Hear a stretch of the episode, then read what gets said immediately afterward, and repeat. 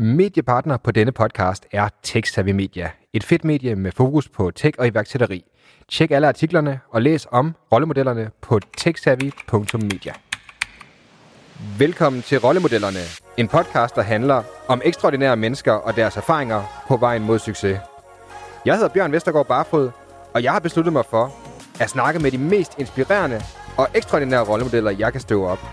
I denne sæson snakker jeg blandt andet med folk som Martin Thorborg, Lars Seier og Morten Mønster, så du kan lære, hvordan de i et festfyrværkeri af galskab skaber succes på succes, hvordan de kravler op af de dybeste sorte huller, og selvfølgelig, hvordan de er kommet til der, hvor de er i dag. Så du og jeg sammen kan skabe et samfund, hvor vi tager ved lære og skaber noget nyt. Inden vi dykker ind i dagens historie, må jeg dog indrømme, at denne podcast slet ikke er lavet til dig. Undskyld, og du må endelig ikke tage fejl. Jeg sætter utrolig stor pris på, at du lytter med. Men formålet med den her podcast har fra allerførste episode været at skabe en samling af de mest inspirerende rollemodeller, som min søn Valdemar på to og et halvt år kan lytte til, når han bliver stor. Hvilken vej han vælger senere i livet, det ved jeg ikke. Men det her, det er min måde at skabe noget til ham på. For når alt kommer til alt, så handler det om at skabe sin egen vej og sin egen fremtid, og ikke kun lytte. Men lad os alligevel starte med lytteriet. Dagens gæst i rollemodellerne er... Mia Wagner. Ja, det er Bjørn her, og rigtig hjertelig velkommen til Rollemodellerne. Dagens afsnit, det er med en helt særlig gæst. Hendes navn, det er Mia Wagner, og Mia, hun er iværksætter og koncerndirektør i den danske tech-virksomhed Freeway, som øh, du måske kender som ejer af en lang række succesfulde øh, virksomheder, f.eks. Dating.dk, Plusbog og Roomservice, bare for at nævne et par stykker af dem. Mia hun er oprindeligt uddannet jurist, men øh, efter en stressperiode gik hun ind i familievirksomheden Freeway, som oprindeligt er startet af hendes bror Morten Wagner sammen med nogle andre. Desuden kender du formodentlig også Mia som dommer i det meget populære DR-program Løvens Hule, som øh, jo har iværksætteri som det gennemgående tema. I dagens samtale, der kommer vi ind på nogle rigtig spændende emner. For eksempel, hvordan øh, du lykkedes med at arbejde sammen med din nærmeste familie, som Mia hun jo gør i øh, Freeway-koncernen. Du hører også noget mere om, hvordan Freeway har bygget en kultur, der fordrer det her iværksætter-DNA, og hvad deres hemmelighed er til at konstant innovere deres forretning. Og så får vi også en rigtig god snak om, hvordan stressforløbet har påvirket Mias liv, og hvordan hun håndterede det der med at træffe et meget markant livsvalg, som hun gjorde på bagkanten af hele hendes stresssygemelding. Det var en rigtig god samtale, og jeg håber, du vil nyde den, så rigtig, rigtig god fornøjelse med podcasten.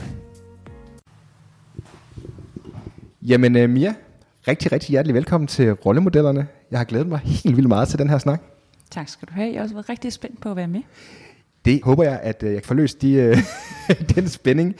Jeg har lovet at sige, at nu er du kommet her til Nørrebro på Hopstars lokalerne. Nu har min gode ven været så god og sød og, og låne os et lokale, så, så må jeg nok også hellere give ham lidt kærlighed. Ja, og det er nogle rigtig fine lokaler. Jeg synes, vi sidder rigtig godt her. Ja, ja. det er dejligt.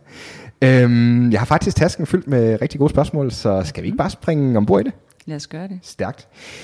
Mia, det første spørgsmål, jeg har til dig, det er øh, faktisk uafhængigt af hinanden, har øh, Anders Kanberg, iværksætterjournalisten, og øh, Lars Seier, øh, skamros din bror, Morten, mm-hmm. for hans evne til som iværksætter, og hans evne til at så tage en iværksætteridé og gøre endnu bedre. Faktisk i så sådan en grad, at at Anders Kandberg sagde, at han måske var en af Danmarks, eller var Danmarks mest undervurderede øh, iværksætter for det område. Så det er jo noget af skulle skulderklap for en, der alligevel kender så meget til miljøet, som han gør. Ja, det må man da sige, ja. Hvad er det for en evne, du tror, der gør, at Morten han, øh, er så god til det her? Og øh, hvad har du egentlig selv lært, siden du kom ind i Freeway om iværksætteri? Det var et lidt stort spørgsmål at gå i gang med. Men... ja. Jamen lad os starte med min bror. Øhm, han har en helt fantastisk hjerne. Han kan simpelthen få idéer hele tiden. Så, og det er jo en stor fornøjelse at, at være med til at, kan man sige, at løfte de idéer, trække dem ud og så prøve at gøre dem til virkelighed. Øh, og så har han en, en helt suveræn evne, som, som vi har fra vores forældre, at han anerkender ingen begrænsninger. Mm. Så hvis man siger til ham, det kan ikke lade sig gøre, øh, jamen så bliver han bare ved. Ja. Og det gælder også over for mig. hvis, hvis jeg, jeg sidder jo på, på driften her i Freeway. Hvis jeg siger til ham, det, det kan vi simpelthen ikke, det accepterer han ikke. Så øh, den der kombination af en ekstrem øh, kreativ hjerne, der altid kan se nye idéer og få og se nye muligheder, og så at, at han simpelthen bare bliver ved og bliver ved og bliver ved. Ja. Indtil, indtil vi kan gå den vej, som han ser. Det, jamen det er klart, det giver resultater. Mm. det må man sige, og det har det i den grad gjort også med Freeway og, og mange ja. af de fantastiske selskaber, I har. Ja. Hvordan har det været for dig at komme ind øh, på, på den rejse der, sådan, øh, fra, det var lidt et, et, en, en anden karrierevalg, kan man sige, end, end den øh, advokatbaggrund, du kom fra? I den grad. Det er helt fuldstændig skift i mindset. Øh, det er det jo, fordi jeg, at advokatverdenen er jo meget rammesat hvor man jo, det handler meget om at være grundig og være korrekt og have styr på sine ting, og så kommer vi ind i den her lidt mere øh, åbne verden, hvor vi skal være rigtig gode til at tænke uden for rammerne. Ja. Så det har da været en, en meget stor omvæltning, men det har også, øh, det er jo kommet på et fantastisk tidspunkt, hvor jeg var meget klar til det, og jeg er blevet taget suverænt godt imod af, af vores kollegaer, og af, af firmaet og de andre partnere osv., øh, og i den grad jo selvfølgelig også min familie. Mm. Ja. Mm. Hvad, hvad vil du sige, der sådan er det vigtigste, sådan du har, altså nu kan man sige, du har været i Freeway i nogle år nu. Mm-hmm. Øhm, hvad vil du sige har været sådan den vigtigste læring, du har taget med på den her rejse, som øh, du har været på øh, her, ja, de her sidste par år? Hmm. Den vigtigste læring? Øh. Ja, det er faktisk et svært spørgsmål at koge ned bare i en. Jo, jeg tror, den vigtigste læring for mig, det har været, at du skal altid gribe til handling at det her med, at vi, øh, jeg kommer fra en teoretisk verden, og det er jeg rigtig glad for, men at vi kan tænke ting ihjel, og vi kan i den grad, øh, det kan jeg også se på, på iværksættere i møder, vi kan i den grad lede efter begrænsninger, ting der kan stoppe os. Det du må gøre for alt i verden, det er, at du må gribe til handling. Og når du handler, så vil du lære. Ja. Og så skal du selvfølgelig følge den lærdom. Det er, det er helt klart det, jeg lever efter. Ja. ja det er et meget solidt råd, vil jeg sige, mm. at, at give videre til, øh, til, til iværksætterne. Mia, den her podcast handler jo, som øh, vi snakkede lidt om, inden vi gik på, også øh, rigtig, rigtig meget om rollemodellerne og de mennesker, der er med til at forme vores liv. Og jeg kan forstå, at øh, dine forældre har haft en øh, markant øh, indflydelse på den person, du er blevet. Mm-hmm. Kan du prøve at sætte et par ord på, hvad er det for nogle værdier, du har taget med fra din mor og far? Fordi så vidt jeg kunne forstå, så har de, de har bidraget med lidt forskelligt øh, i forhold til at forme dig som menneske.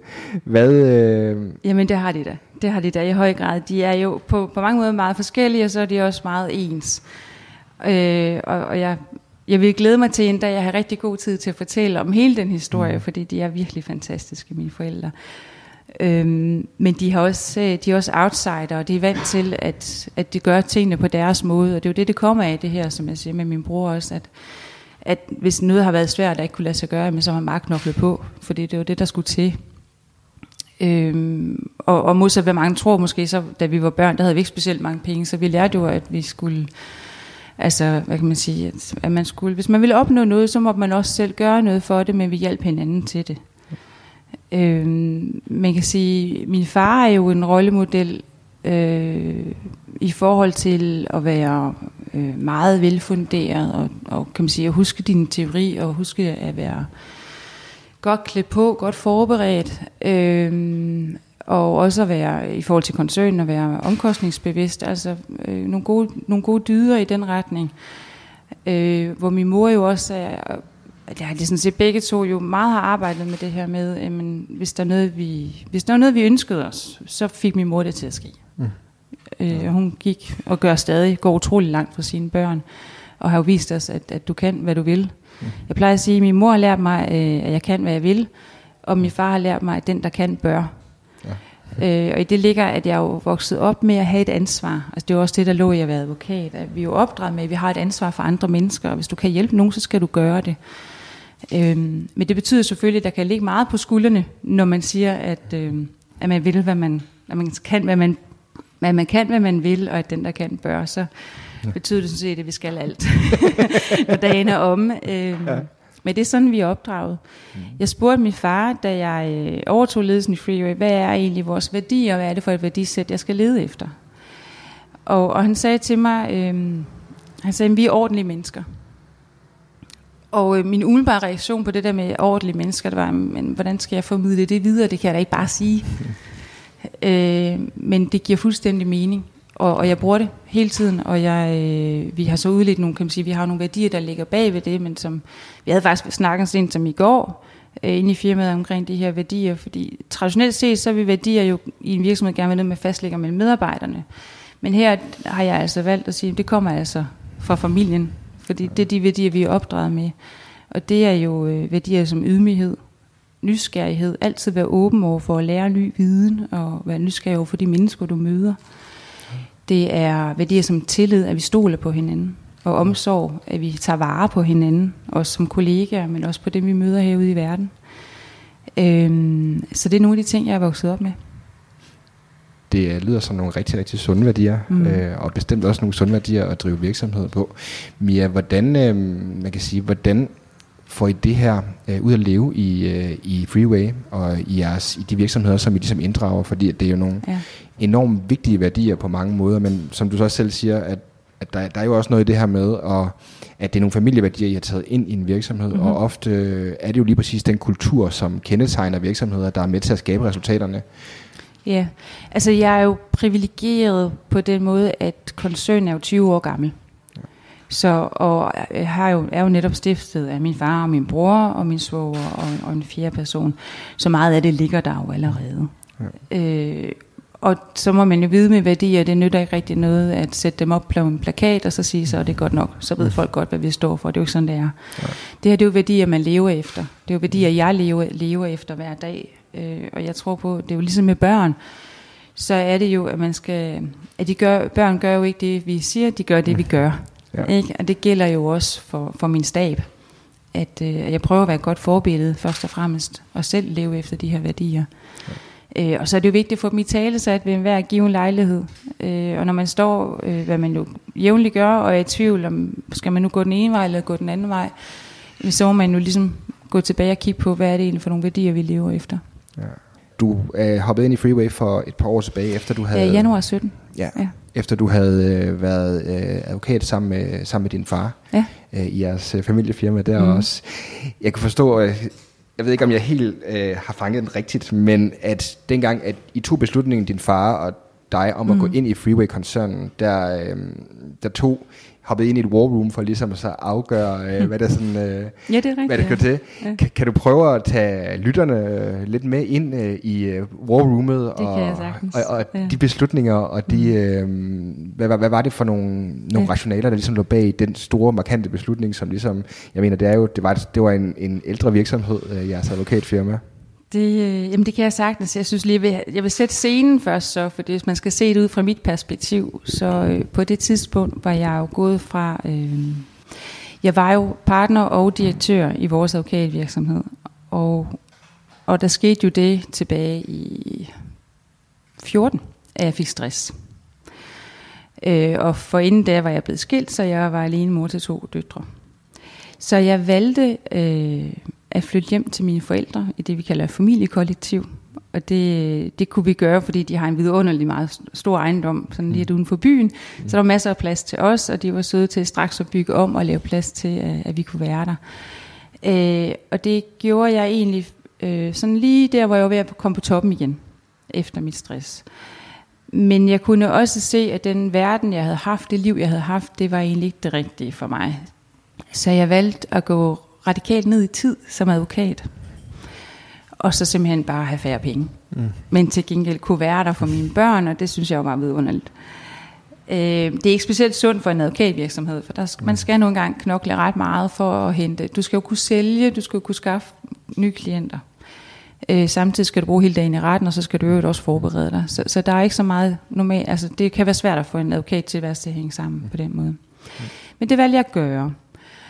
Øh, og samtidig med det, så var min far jo øh, i en situation, hvor Freeway var blevet så stor, så advokatvirksomheden fyldte meget lidt. Øh, og så, så derfor så var det ligesom om, vi havde jo nok hver vores perspektiv på, om vi nu skulle blive, hvor vi var.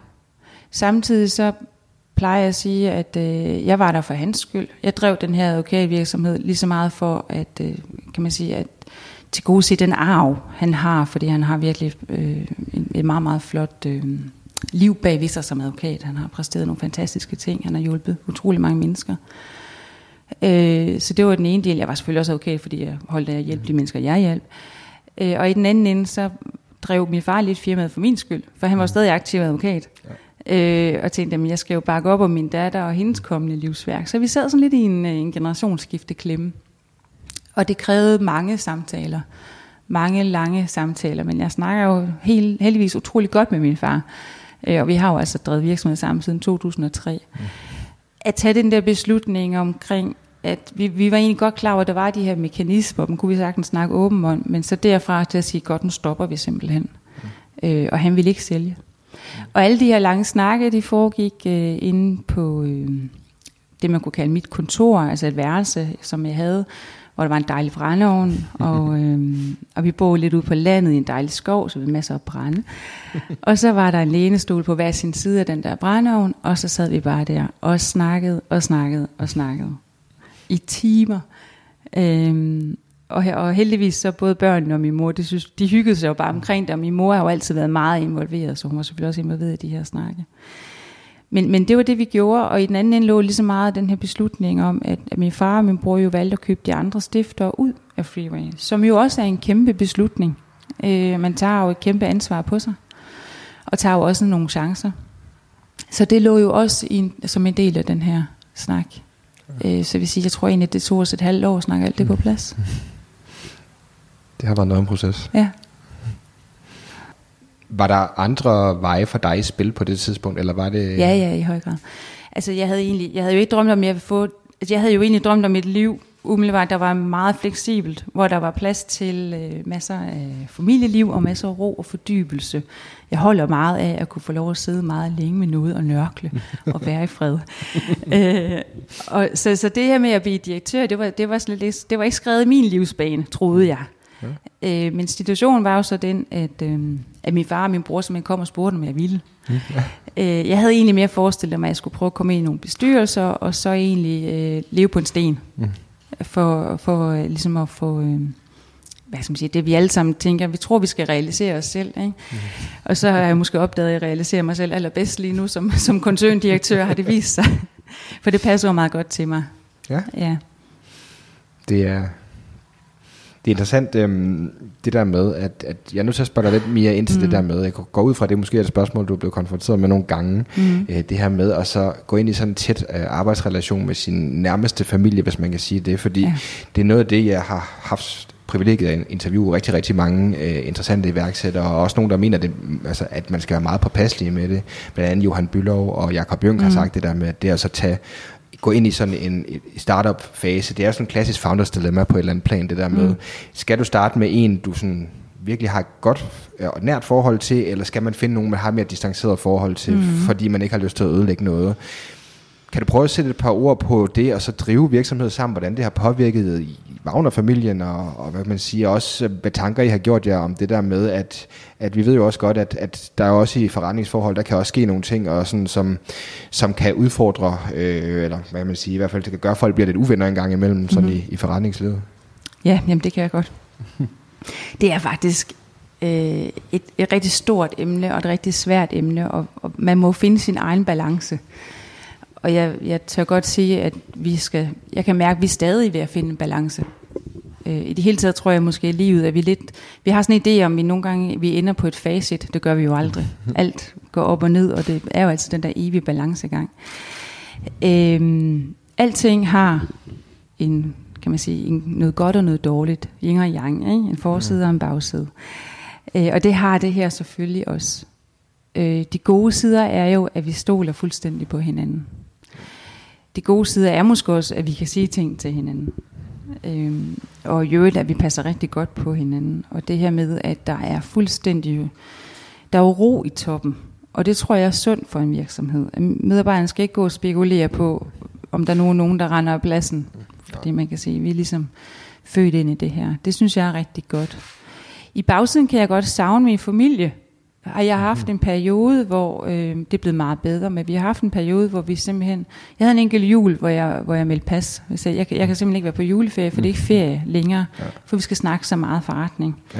Ja. Øh, og jeg er nu engang som direktør jo ansvarlig over for min familiebestyrelse. Øh, den synes jeg, vi har landet igen. Vi er simpelthen blevet gode til at, at, at træde, ud af, træde lidt ud af arbejdsrummet, og så være sammen som familie. Øh, det synes jeg det skal man nok kunne, ja. øh, for at der skal være plads til begge dele. Øh, og det gælder jo begge veje. Der er også ja. et eller andet om, jeg snakker med mine søskende hver dag. Mm. Øh, og også med mine forældre faktisk. Jeg har sådan en telefonrække, man skal igennem. Stort set hver dag. Øh, I hvert fald mindst et familiemedlem. Øh, og man kan sige, det her med, også at kunne sige, nu har vi altså lige møde om noget business. Nu er vi lige på arbejde, og der sidder kollegaer rundt omkring. Så skal man jo, det der skæld, og det tror jeg, det ved jeg, stiller også nogle krav til mine mellemledere.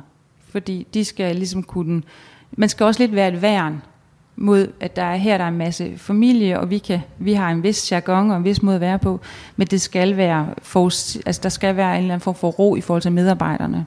Så derfor så stiller det ligesom nogle, nogle udfordringer over for mellemlederlaget. Men det, det håndterer det super godt. Så, så vi har fundet en god balance, synes jeg. Ja. Hvis du skulle øh, kigge på en founder, øh, der stod i det dilemma, som ligesom også sagde, jeg har et familiemedlem, eller mm. en rigtig, rigtig nær bekendt, god ven. Mm. Øh, hvis du skulle give rådgive i forhold til, om han skal starte... Ja, skal man gøre det? Skal man gøre det, skal, skal man, man gøre, gøre det? det? Ja. Jamen, jeg vil blive nødt til at vide noget mere. Øh, jeg vil synes, og man skal tænke sig rigtig grundigt om. Fordi man skal jo være sikker på, at det er en relation, der holder. Øh, jeg tror, selv i et ægteskab, vil jeg være meget varsom. Men der er jo nogen, der gør det, hvor det fungerer. Ja. Øh, det kræver jo, at man er virkelig god til at snakke sammen. Ja. Virkelig øh, tør sige de ting, der er svære. Ja. Der er også noget om at have sit eget rum. Øh, I forhold til altså, at, at blomstre i sit identitet at det her med, at jeg er en, når jeg er familiemenneske, og jeg skal have lov at være noget andet, når jeg er på mit arbejde. Ja. Så jeg vil, være, jeg vil helt bestemt være varsom, men jeg vil også omvendt sige, at netop i de der faser, hvor du iværksætter, hvor der er så meget, hvor det er så svært, at det er så altid svært, men hvor det er meget svært, og, og du, skal, du kommer til at gå en masse, gruelig masse igennem, så skal du ikke gøre det alene. Øhm, det, det ved man jo, at der er langt højere grad øh, mulighed for succes, hvis du er to, og det kan jeg jo også se på de teams, jeg møder. Ja. Øh, jeg har også selv siddet som direktør for, for advokatvirksomheden, og synes, det var utrolig svært at udvikle den, fordi på det tidspunkt var det mig alene, der var direktør, og man kan bare ikke sidde, altså skal man sidde og kigge sig selv i spejlet, eller hvordan får man ligesom det, der skal til for at udvikle en idé? Ja. Så jeg tror, man egentlig, man skal nok, hvis jeg nu jeg snakker mig selv varm, jeg tror, jeg vil sige, ja, det skal du. Du skal gå med den, du stoler på. Men du skal være bevidst omkring, at der skal være plads til, at I kan blive uvenner. Og der skal være plads til, at man får skabt nogle øer, hvor man kan tale sammen. Så tag væk en gang imellem. Jeg kender nogen, de har, jeg tror, et ægte par, der arbejder sammen, jeg tror, det er hver mandag. Så er det lige de to ud og gå en tur. Bare så man er, ligesom husker at tage vare på relationen. Ja. ja. Ja, fordi det er det der med, at det kan, det kan godt smelte sammen det hele. Ja. Øhm, altså, hvor at, hvis man snakker work-life balance, og man tror på det begreb eller ej, så går jeg ud fra, at det må være i endnu højere grad, når det er sådan, at man så egentlig også bruger meget sit work sammen ja. med dem, som ja. egentlig også er ens life, hvis man kan sige det. Altså specielt, hvis man er sammen med sådan en som mig, fordi mm. jeg kan komme til at tænke på firmaet hele tiden. Mm. Ja. Øh, så jeg skal sådan gøre mig umage for lige at slippe det og, og komme tilbage og være, være familiemennesket. Mm. Det kan hurtigt... Øh, den balance kan godt tippe. Så hvis jeg så rent faktisk var sammen med en, som også arbejdede i firmaet, øhm, ja, så tror jeg simpelthen, at jeg ville kunne komme til at tabe noget. Ja. ja. Jeg tænker også, der må være et eller andet i den der med, du ved, øh, den klassiske norskat, hvordan var dagen på arbejde? Mm, ja. det ved jeg godt, jeg, jeg var der hele tiden. jeg var faktisk lige ved siden af. ja, ja, men vi er nødt til at være bevidste omkring at lave nogle øer, nogle, nogle timeboxes, og sige, lige nu der er vi lige kærester. Mm. Det tror jeg. Ja. Ja, eller venner, eller brødre, eller hvad man nu er. Men, men jeg synes stadig, der for mig er der meget stor værdi i at være sammen med nogen, som, som jeg holder så meget af ja. på mit arbejde. Ja. Det, det, det kan jeg bestemt relatere til. Ja.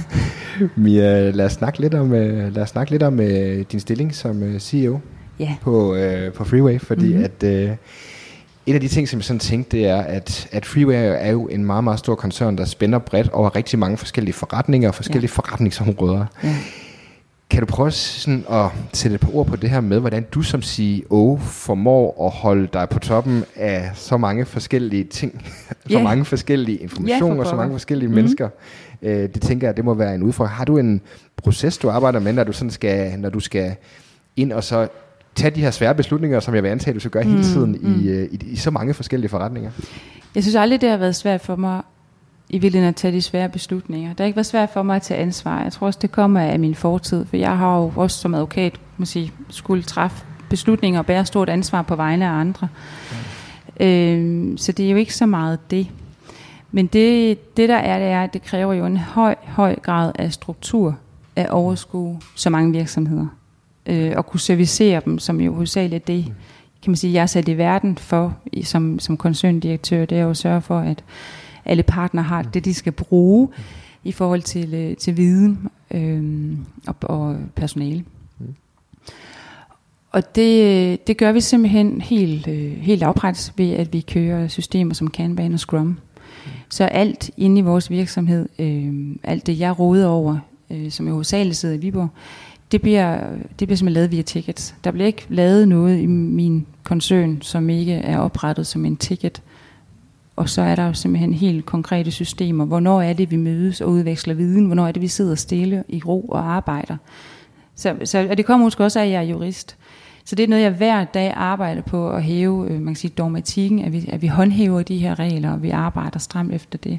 Og så kunne man jo godt tro, at jeg var sådan en rigtig rigid, dødssyg øh, chef, og det er jeg faktisk ikke. Jeg, øh, fordi vi, vi inde i den her struktur får vi netop ro til, det er i hvert fald det, der er min målsætning, at så får vi netop ro til at udvikle os. Vi får netop ro til at kunne fritænke.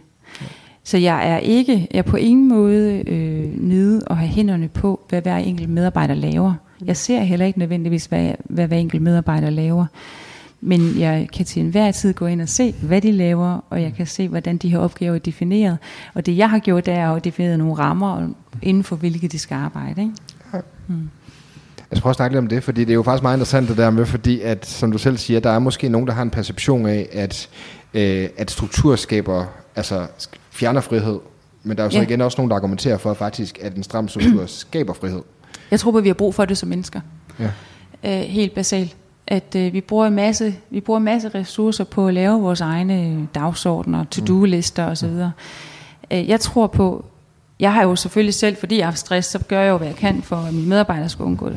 Og jeg tror på, at den klare struktur, det er det, der gør, at det bliver nemmere for dem at være på arbejde. At man ikke hele tiden skal bruge den ekstra, det ekstra lag energi til at forholde sig til, hvad skal jeg nu? Vi har jo en målsætning om, at vores medarbejdere skal egentlig optimalt set jo kun have én opgave ad gangen. Ja. Og det kan vi jo nogenlunde styre, netop fordi det hele er defineret i opgaver eller tasks. Ja. Hvordan... Øh for det lyder nemlig lige præcis til, at, at man kan sige, at I er jo en stor virksomhed, mm-hmm. og øh, jeg har også siddet i større virksomheder, og der kan jeg godt sige, der har ikke været den samme sådan... Det er egentlig sjovt, du siger, at vi er en stor virksomhed. Jeg har slet ikke set dig selv som en stor virksomhed. Nej, men det er det altså. stor virksomhed. Ja, det synes jeg, det, det, det, det, det kan man da godt sige. Det kan stort nogle gange i hvert fald. Hvordan har, hvad man sige, ej, nu har vi snakket lidt om kulturen tidligere i forhold til, hvordan at de værdier, I har puttet ind i osv., men ja. samtidig er der jo også, altså Hvordan har I lykkedes jer at så fastholde det her iværksætter-mindset, som jeg antager, der stadigvæk eksisterer i jeres virksomhed, til trods for, at I trods alt mm. har nået en størrelse, hvor man, man ikke rigtig kan kalde jer en startup længere? Jeg tror, det er, altså, det er en daglig udfordring. Og, øh, at være så lus, mm. som man skal være, så, så afslappet, som gør, at, at vi kan, kan at vi ser os selv som iværksættere. Øh, og så samtidig være stærk metodisk. Og det arbejde, begge dele arbejder jeg på hver eneste dag. Som siger, alt er en balance. Jeg kommer jo aldrig i mål, hvor jeg tænker, nu er den, hvor den skal være. Fordi jeg, jeg er også ret selvkritisk i hvert fald indstillet. Så jeg vil altid lede efter forbedringer. Øhm, vi er meget bevidste om, altså vi tror på, at de processer, vi har, netop giver plads til iværksætteriet. Jeg synes også, jeg kan se det med de iværksættere, vi har fået ind. Øh, også her efter Løvens Hule, der fik vi jo en lille bunke ind. øh, at den struktur, den den gavner alle. Altså det gør det muligt for dig langt bedre at udvikle din forretning. Ja. Jo også fordi du kan måle på meget mere end bare, hvor meget sælger jeg i dag. Mm. Ikke? Ja. ja. Øhm, så hvis jeg skal svare på det spørgsmål, hvordan holder jeg fast mm. i iværksætterånden? Mm, jamen det er jo kulturbogen. Mm. Det er jo, øh, fordi vi hele tiden ser det som vores mission at løfte de virksomheder, vi har. Og om det er så forskelligt fra en driftsvirksomhed, jamen det ved jeg jo egentlig ikke. Vi gør jo bare alle sammen vores bedste, ikke? Ja. ja. Der kommer man også langt med, må man ja. sige. Mia, øhm, nu kommer du selv lidt ind på løvens fugle, mm. og det vil næsten være forkert, at vi ikke lige kom ind og vende yeah. løvens fugle også om det. Øh, fordi man kan sige, at øh, det er jo i hvert fald bestemt noget, som øh, er nyt for dig, relativt, mm-hmm. øh, og som jeg kunne forestille mig har, har haft en stor impact, både på Freeway, men selvfølgelig også på dig. Kan det må du, man nok sige, ja. Kan du prøve at sætte et par ord på den proces, der har været lige pludselig at gå fra Mia fra Viborg til lige pludselig at skulle sidde i den bedste sendetid og vurdere iværksættere og øh, egentlig mm. også, jeg ved ikke, om man kan sige tv-personlighed, om det er et for stort ord at bruge, men i hvert fald stadigvæk ja. blive eksponeret for offentligheden på en måde, som, øh, som du ikke har oplevet før. Ja, jamen det kan jeg da godt. Øh, jeg plejer at sige, jeg kender jo efterhånden mig selv ret godt. Jeg er jo over 40, så jeg har brugt noget tid med mig selv. Og, og jeg er lidt dumdristig. Ja. Øh, så når jeg ser en mulighed, så griber jeg den jo bare. Ja. Og nu så jeg altså den her mulighed, og så greb jeg den. Mm. Øh, uden at man egentlig helt... Og det kunne man jo heller ikke. Jeg kunne ikke forudse, hvad ville det egentlig betyde. Jeg synes bare, det var sjovt at prøve. Og, og sådan vil jeg blive ved med at leve mit liv. Ligesom hvis jeg bliver inviteret hen og lave en podcast. så vil jeg prøve at gribe det, fordi jeg synes, ja. det er spændende. Ja. Øhm, det at være med i Løvens Hule var en helt fantastisk oplevelse. Mm. Var eller er, for jeg er jo stadig med. Øhm, det er nogle skønne, skønne mennesker. Både på sættet, men selvfølgelig også de andre løver. Fantastisk mm-hmm. stemning. Øh, og jeg suger til mig af, af, af deres erfaring øh, mm. og deres dømmekraft. De er jo også dygtige. Ja. Så det er jo et kæmpe privilegie, synes jeg, at sidde i så godt et selskab. Ja. I forhold til det der med at blive en, en, en, skal vi bare kalde det en mere kendt person, eller en mere omtalt person, det har været overvældende. det har det. Det er også sjovt. Altså, jeg, jeg synes også, det er virkelig sket, og, øh, og jeg bliver jo spurgt ud til foredrag og portrætartikler og en, en masse ting, og det synes jeg, der er rigtig sjovt at prøve, øh, helt bestemt. Det, men det har selvfølgelig også gjort, at mit liv blev, blevet mere hektisk. Mm der er lige kommet, jeg plejer at sige, at jeg har fået bidjob, altså der er lige kommet et ekstra job oveni. Ikke? Og så er der så hele det her med, hvad, hvad betyder det egentlig for vores koncern, at vi nu får nogle, nogle nye strukturer ind, som, som jo kommer ind på en lidt anden måde, end vi er vant til, at, at folk kommer ind. Hvordan skal vi tage godt imod dem, øh, og hvordan skal vi blive gode til at indarbejde dem i koncernen? Alt det har vi så brugt de sidste øh, mange måneder på egentlig at spekulere i at forberede os, så vi, vi markant bedre forberedt den her gang, end, end vi var sidste gang, hvor jeg jo kom med med nærmest et uges varsel. Øh, jeg havde ikke engang pakket tøj nok, simpelthen. Så, så det bliver jo langt, langt bedre for mig professionelt set, en, en større fornøjelse den her gang, for jeg tror på, at vi kan tage endnu bedre imod nye iværksættere. Ja. ja. Det håber vi, at, øh, det, at vi får ja. en lige så, lige så ja. mindeværdig sæson. Øh. Jeg er meget spændt på, hvad der kommer jo. Ja. Mm-hmm. Og det er også sjovt, hvis du har været fast, øh, fast her på Løvens Hule, øh, så kan man også se, at der er også kommet en forskel på de første sæsoner på kvaliteten af de iværksættere, der ja. kommer ind. Og ja. det, jeg ved, jeg kan egentlig, jeg har reflekteret lidt over, om det egentlig er fordi, at vi danske iværksættere er blevet mere, øh, er vi blevet klogere, eller er blevet mere professionaliseret i vores tilgang til iværksætteri, mm. eller det er et udtryk for, at der, man er blevet bedre til at finde de her cases, som øh, også er mere, hvad kan man sige, interessante for jer investorer.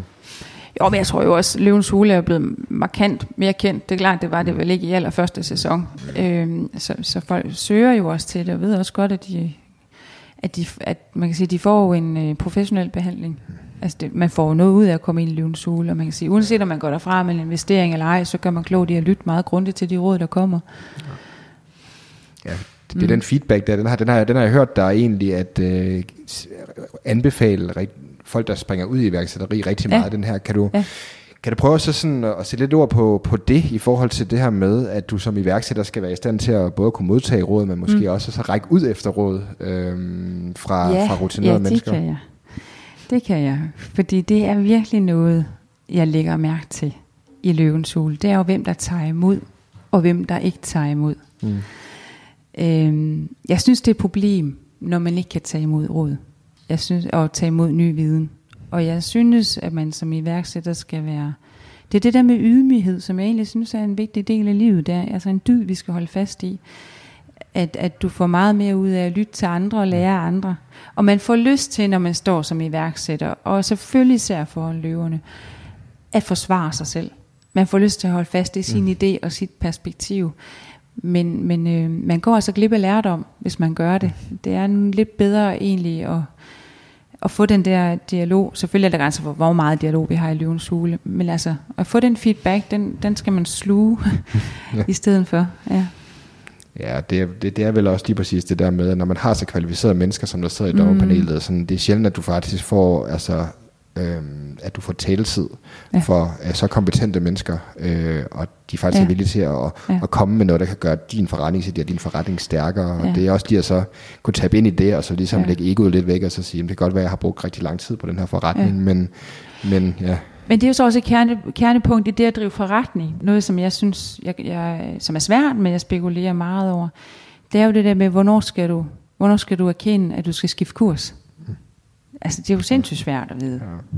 ja. Øh, og hvornår, altså, hvor, så kan man sige, at det er nemt nok, hvis du ikke har vækst, men nogle gange skal man jo også bryde igennem et eller andet, før man får sin vækst. Ikke?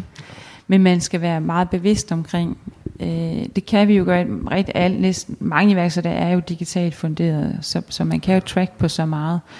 Og, og være god til lige at holde sig selv i lakken, sige, det kan godt være, at du har brugt tre år i den her retning, men nu har det ligesom vist sig, at det, ikke, det giver jo ikke mening. Du kommer ingen vej, kan jeg vinde.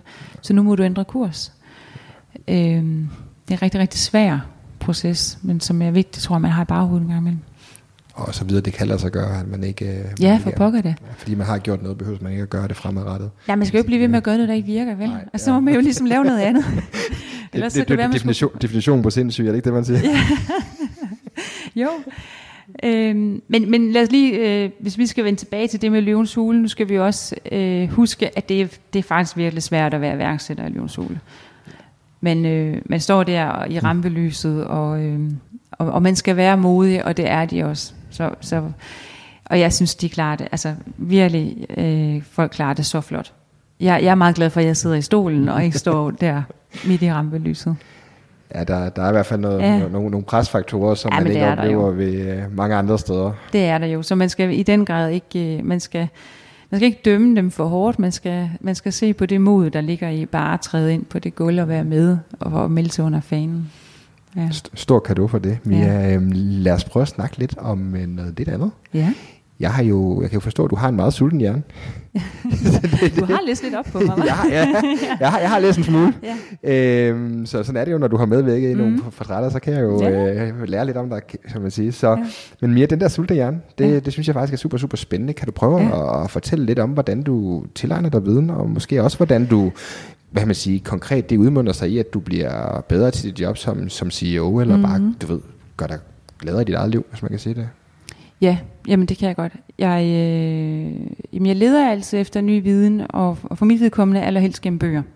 Jeg er jo også direktør i en online boghandel plus bog, så, øh, og jeg holder meget af bøger. Øhm, så jeg har jo en stor stabel bøger liggende ved min, ved min natbord, og, og det er alle slags bøger. Det er også skønlitteratur, for jeg mener også, det beriger dit sind mm. at læse. Det kan være gode, gode romaner, eller altså historier om andre mennesker. Øh, men der er selvfølgelig også, kan man sige, forskellige fagbøger. Inden jeg skal sove, vil jeg så helst læse skønlitteratur med at sige, fordi det giver lidt mere ro. Ikke?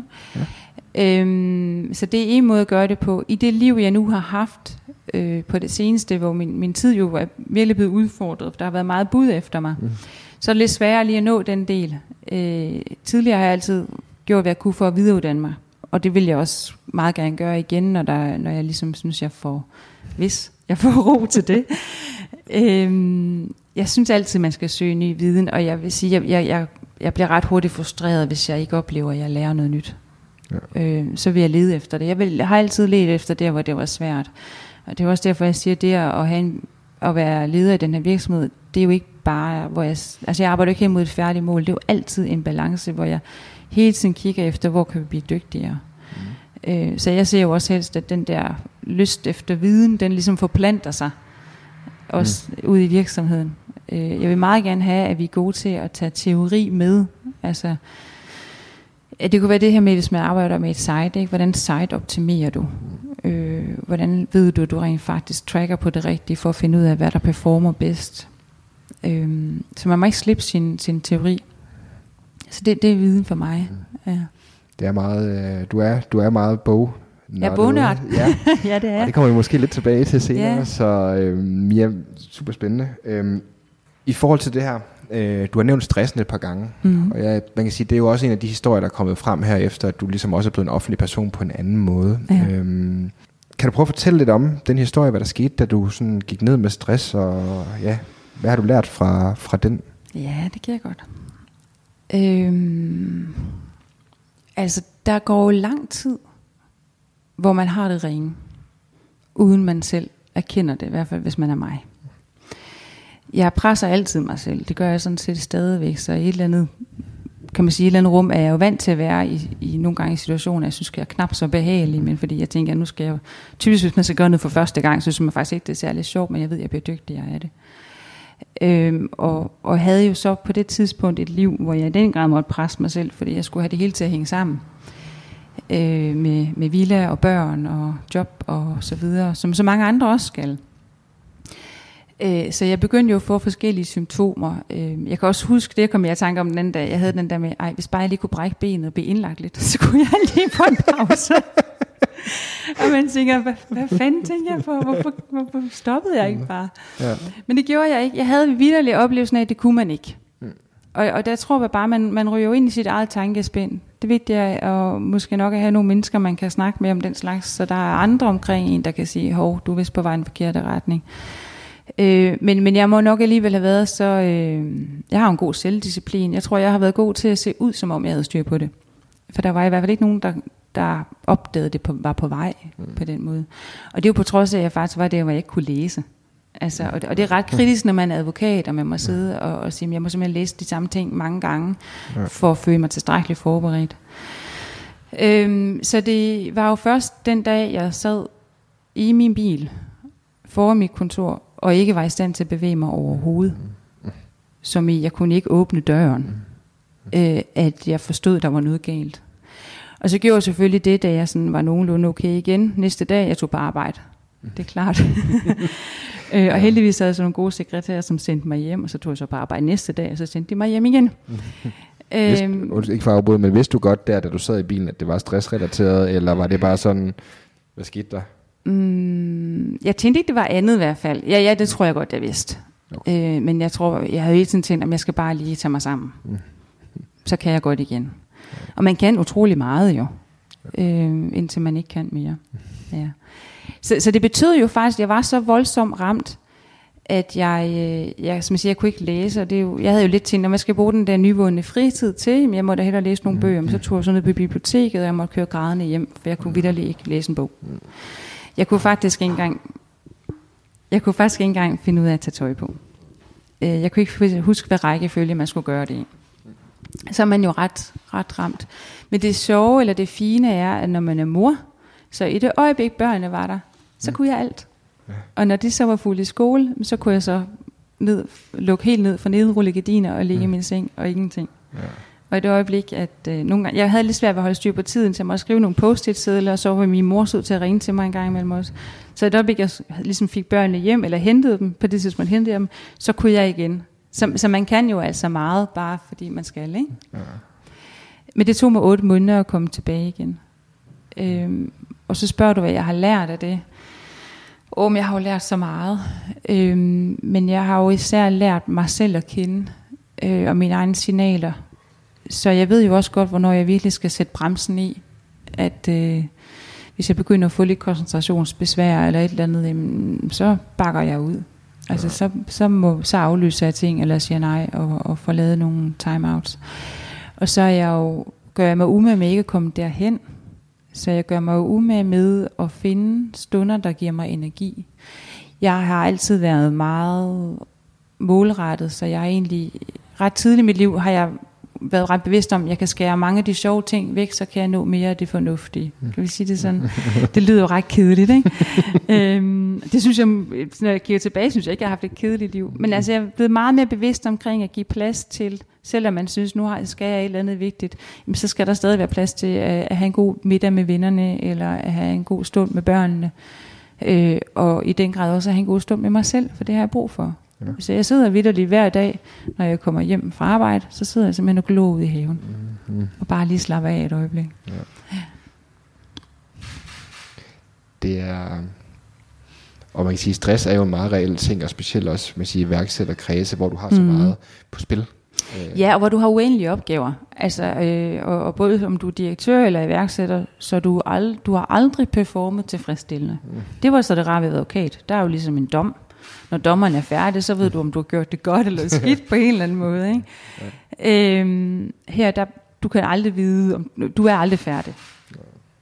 Og, og det er klart, det er jo virkelig noget, der kan give en kilde til stress.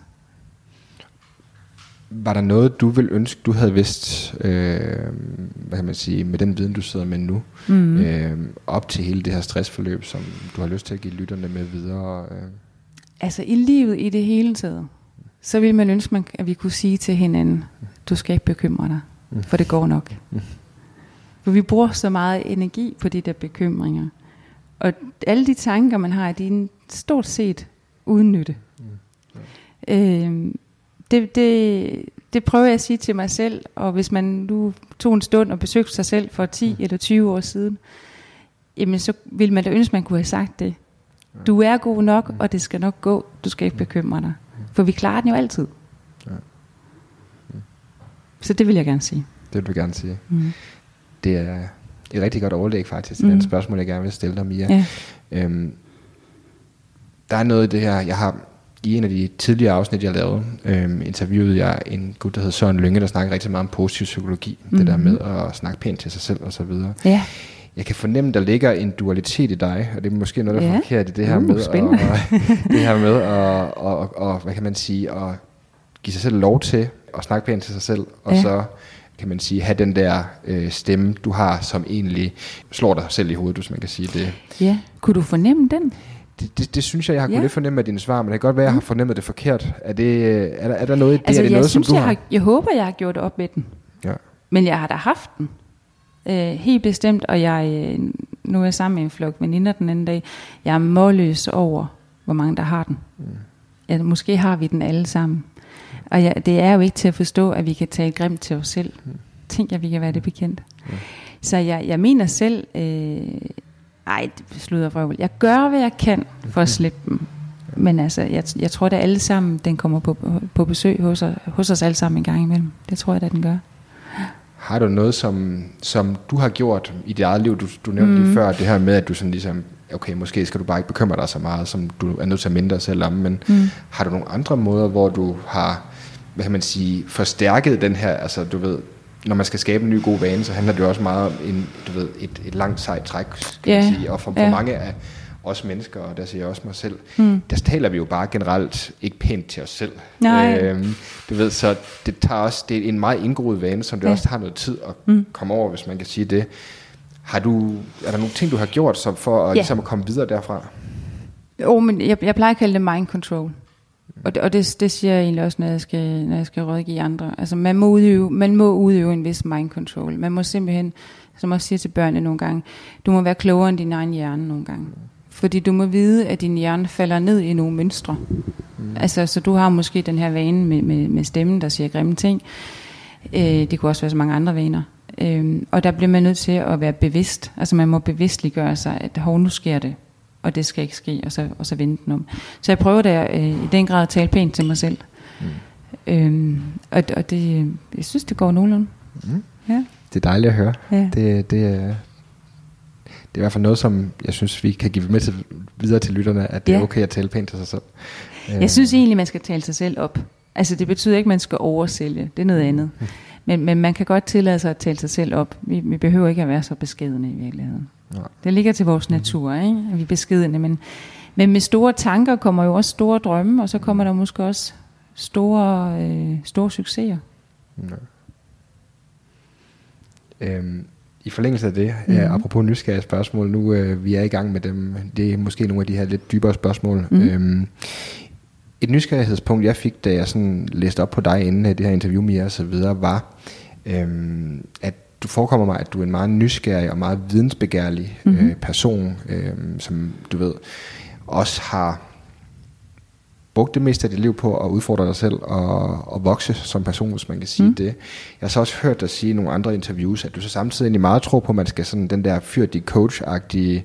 Øh, og det kommer fra et meget personligt sted, det her, så øh, tilgiv mig, hvis det er. Men, ja. men ofte, så kan man sige, for mig at se, kan det godt være to modsætninger. Det her med, at man egentlig udvikler sig ret meget. Altså man, man har en interesse i personlig udvikling, ah, ja. øh, set i relation til det her med, at man mm. måske bare skal lade mere stå til, hvis man kan sige det. Ja. Jamen det er slet ikke sådan, jeg ser det egentlig. Nej.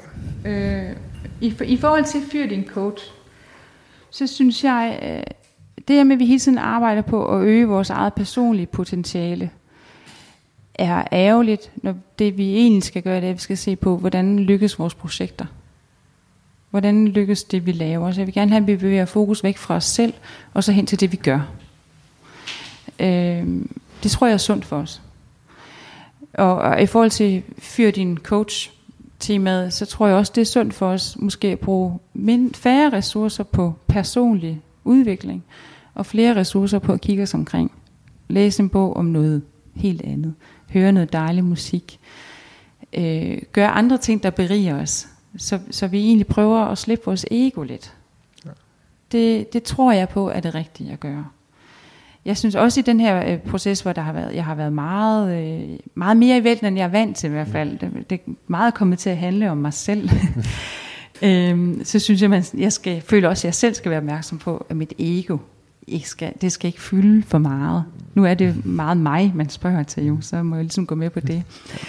Øh, men det synes jeg også, både i vores arbejdsliv, men i det hele taget i vores liv, at, at det vil klæde os som danskere. Altså, altså at have fokus på det, vi gør, og ikke det, vi er. Ja. Det, øh, det giver mening, at du forklarer det på den måde. Det, ja. det var i hvert fald noget sådan et, var et nysgerrighedspunkt, ja. vil jeg sige mere. Personligt i forhold til det med, og, og, som du siger, om jeg, om jeg har udviklet mig, det håber jeg, at jeg har. Mm. Øh, jeg kan godt lide at prøve nye ting af.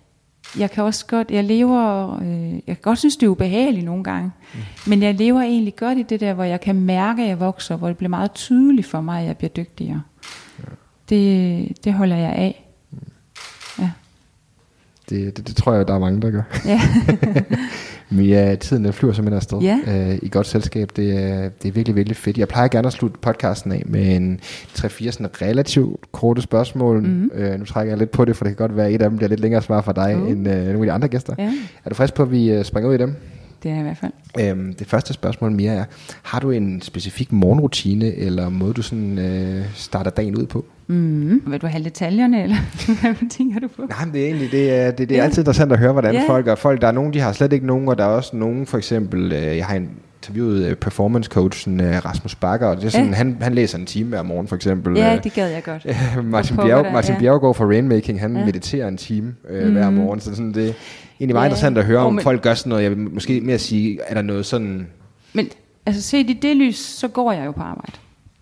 Jeg har jo min gåtur på 20 minutter. Jeg har jo altid min hund med på arbejde, ja. og, og vi går så sammen på arbejde. Ja. Og nogle gange hører jeg nyheder på vejen, øh, og andre gange så kan jeg mærke, at så har jeg bare brug for lige at have tankefri rum. Ja. Og så har jeg det der. Ja. Det lyder som et, øh, som et godt råd. Ja. Har du en bog eller nogle bøger, som du ofte anbefaler til andre, eller måske ligefrem giver i gave? Ja, det har jeg. Det tænkte jeg nok. Jeg giver ofte Alkymisten ja. i gave, skrevet af Paulo Coelho, ja. som handler om det her med at finde sin livsbane. Ja. Finde sin vej i livet. Jeg synes, det er en smuk bog, øh, og den er... Øh, det er en af de rekordsælger, der er i verden. Den har solgt i millionvis af eksemplarer. Øh, det er en lille bog, og den er let at læse, men den er meget berigende. Ja. Ja. Den er også en fantastisk bog, så ja. nu vil jeg godt give dig et, øh, et, et frikort, og så give et par bøger ekstra, nu hvor jeg tænker, at yeah. øh, jeg ved jo, det er noget, som du øh, brænder rigtig meget for. Så. Uh, øh, andre bøger. Jeg holder fast i, at øh, men, men der bliver vi jo så i skønlitteraturen, som jeg synes, man skal bruge som frirum, øh, at Nixon af Nathan Hill, som faktisk, det er nogle år siden udkom af en suveræn bog, man skulle læse. Øh, yndlingsforfatter hos mig, det er stadigvæk øh, John Irving. Mm. Øh, lige nu, i de her dage, der læser jeg øh, Den spirituelle leder, mm. som er en ny bog, der lige er udkommet. Øh, det er lidt spændende at, at se tingene på et andet perspektiv. Der får vi Tyrmer, historien fra Tyrmer Tools. Mm. Åh, ja, hvad skulle jeg ellers nævne? Hvis jeg så må stille lidt opfølgende mm. spørgsmål. Nu øh, kunne jeg forestille mig, at vi fik en del iværksættere blandt lytterne, øh, mm. øh, trods alt. Øh, mm. Hvis du skulle tage en bog... Ja. Jeg øh, genlæser lige nu The Lean Startup af Eric ja. Rice. Ja. Og jeg synes, der er meget visdom i den. Ja. Så det vil jeg nok sige. Den, øh, og og den, det er jo også ham, der minder mig om, altså jeg vidste det godt i forvejen, men, men kan man sige, for, for tydeliggjort det her med, der er bare nogle klare rutiner, vi skal have for at drive en succesfuld virksomhed og for at udvikle vores startups. Ja. Så jeg synes, det er en god bog. Det er i hvert fald en af de helt gamle klassikere Ja, det er på, det jo. Det er på klassiker. området. Ja, det må, man- det må man Ja. sige. Ja, og så går jeg ud fra, at vi også godt kan på den liste kan putte uh, datingkongen. Det tænker jeg, der Ja, selvfølgelig da. Den skal I læse. Den skal læses. Den det, skal er- I læse, selvfølgelig. Historien om min bror. Det er vidunderlige menneske. Altså nu, Ja. nu, nu, nu, nu, nu refererer jeg direkte, hvad Anders Kandberg han sagde i den podcast, der kom, men han Det sagde, at man skal nok ikke læse den så meget for, øhm, for virksomhedslæringerne, men mest for Nej. det der sjove liv, og, og nu, nu citerer Anders Kandberg og de damer, som Morten han øh, knaldede. Ja, jeg tror, det er kapitel 9. Men I kan til. Øhm, ja, min bror har heldigvis haft et, eller har stadig et dejligt spændende liv. Mm. Ja. Fantastisk. Mia. Ja. Er der andre bøger, du vil, sådan, øh, du vil smide med på? Øh? Nej, der er så mange spændende bøger. Det, det er bare at gå i gang jo. Lytter det, det er lige så meget det her med at, at finde sin stund. Fordi jeg synes, det er sundt for os. Ja. Hvor, finder, hvor finder du din stund henne? Øh, jamen, min rutine er jo, som jeg siger, det er, når jeg kommer hjem fra arbejde, så lige, lige rundt tjek, at alle børnene er i huset, og alt er godt. Mm. Og så, så kan jeg lige sidde øh, foran min have der, og så igen om aftenen, inden jeg går i seng. Det er, det er i hvert fald vigtigt. Det er noget mm. Mm. faktisk det, jeg snakkede med Le Gammeltoft om i det der med at Ja. finde balancen der, hvor at man har rummet til sig selv, og det med ligesom at tage bøgerne som et Ja. som ens eget pe- personlige frirum, Ja, det, ja. det må jeg sige, det kan, det kan bestemt noget. Læser du udelukkende bøger, eller lytter du også til dem? Jeg lytter også, men knap så meget, fordi jeg har, øh, jeg har et rigt indre tanke, hvad hedder det, tankespind. Der sker så meget i mit hoved, Mm. Så øh, nogle gange har jeg også bare lige brug for at lade det ske. Og så, øh, og, og så bare egentlig slukke for alt andet. Så når jeg har min gåtur eller køretur videre, kan det egentlig også bare være rart lige at lade tankerne flyve, synes jeg. Fedt. Mm. Mia, øhm, hvis du havde mulighed for at sende en sms-besked til alle mennesker i hele verden, hvad skulle der så stå i den sms-besked, og hvorfor? Mm, skulle der ikke bare stå, elsk hinanden, mm. alt er godt. Mm. Det tænker jeg. Ja. Mm. Det er en god, det er en god sms-besked. Ja. Det giver vist lidt sig selv, gør det ikke? Hvorfor der skulle stå det? For Jo. at sprede ro, ro og glæde og kærlighed. Der er nok mange, der godt kunne bruge at høre det i disse, Ja. i disse dage. Den kunne man lige, når man hører det her, kunne man lige sende til et par stykker. Den opf- opfordring er hermed givet Ja. videre. Øhm, hvad er det bedste råd, du nogensinde har fået? Det kan være privat, det kan være professionelt, whatever comes to mind. To. Jeg har to råd. Ja. Øh, det er jo ved at... Øh, min, det var nok i tiden efter stress, min store søster sagde til mig, du bliver nødt til at finde de steder i livet, der giver dig energi, og så prioritere dem. Det er rigtig godt råd. Og da jeg så gik ind i løvens hule, og øh, var måske en lille smule nervøs, øh, så ringede jeg til min far og sagde, hvad skal jeg gøre? Og så sagde han, du skal bare være dig selv. og det synes jeg er et helt sindssygt godt råd. Så det prøver jeg at være. Ja. Det er i hvert fald øh, to solide råd, må Ja. man sige. Hvis det nu er sådan, at vores lyttere, de øh, synes, det har været lige så fedt, som øh, jeg har synes, det har været, Mhm. øhm, hvor kan de så øh, følge dig henne? Sociale medier eller andet? Ja, jamen det kan de jo bare gøre. Mm. Øh, LinkedIn er helt bestemt det sted, hvor jeg er nemmest at følge, og man kan sige, hvis man interesserer sig for, hvordan vi driver vores virksomhed, så er det derinde, vi fortæller om det. På min LinkedIn og på, på Freeways LinkedIn. Ja. Ja, og så arbejder vi lidt med nogle, øh, men der skal man jo så være i Midtjylland, eller i hvert fald være villig til at tage til Midtjylland. Mm. Vi begynder at lave nogle egentlig meetups, hvor vi øh, åbner dørene og fortæller om, hvordan vi arbejder, og deler ud den viden, vi har. Øh, og det kan man også læse om på LinkedIn. Men, men min ambition som leder er egentlig at, at åbne op og i det hele taget opfordre til vidensdeling. Ja. Det, det er jo også en måde at give tilbage på, men det er i den grad også en måde at lære noget på. Ja. Og hvis øh, man nu er i Midtjylland og vil høre mm. Mere om det, så, øh, så er det på Freeways øh, LinkedIn-profil, det foregår Ja. Ja. Et øh, lille nysgerrighedsspørgsmål, sådan mm. Lige på falderæbet, er ved at ramme timen, så øh, det, det går alt, alt, alt for stærkt. Øhm, men jeg hører ret ofte, at specielt herover også mange af de startup folk, jeg kender her i København, de råber rigtig højt om, at de mangler IT-kompetencer og udviklere osv. osv. Og så Mhm. samtidig ved jeg jo også, at der er lidt en københavnificering i det her miljø, hvis man må have lov at sige Ja, det. ja. Hvordan ser det egentlig ud, når man ligesom jeg driver en teknologivirksomhed, der ligger i øh, Midtjylland, øh, Ja. i forhold til det med at så tiltrække øh, dygtige ressourcer? Altså lige nu er vi faktisk ret godt kørende. Ja. Øh, men det er vi jo også, fordi vi har øh, vi er ret gode til at fastholde vores medarbejdere, som det hedder. Altså folk vil heldigvis gerne være hos os mm. længe, og hvis endelig de søger væk, så har de det med at komme tilbage igen. Ja. Så det er jo meget godt. øh, så vi har en, en fantastisk stab af udviklere, som jeg kender rigtig godt og holder meget af.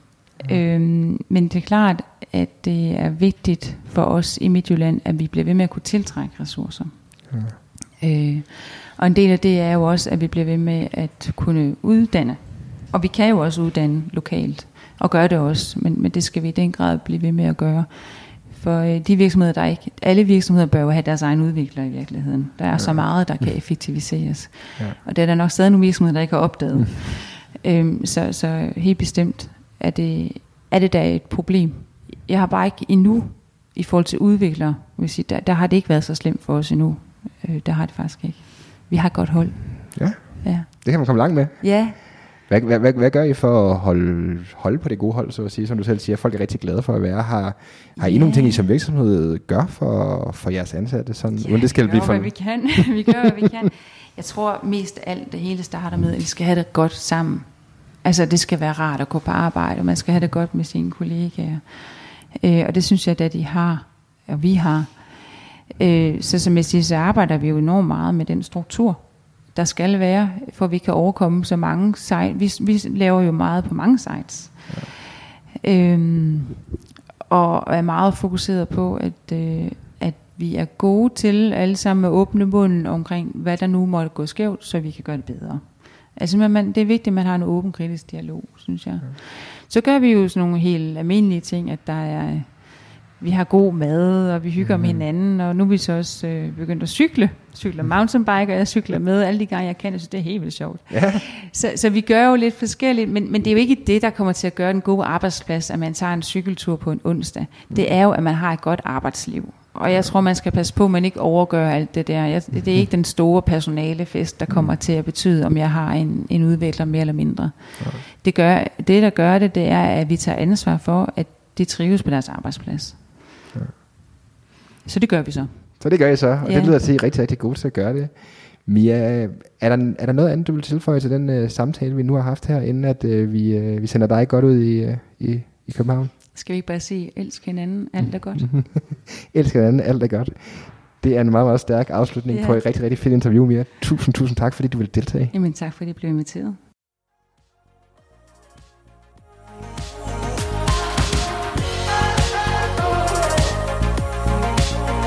Tak for din tid. Tag ud i verden og skab noget godt. Og husk at fortælle alle dem, du møder på din vej, om rollemodellerne.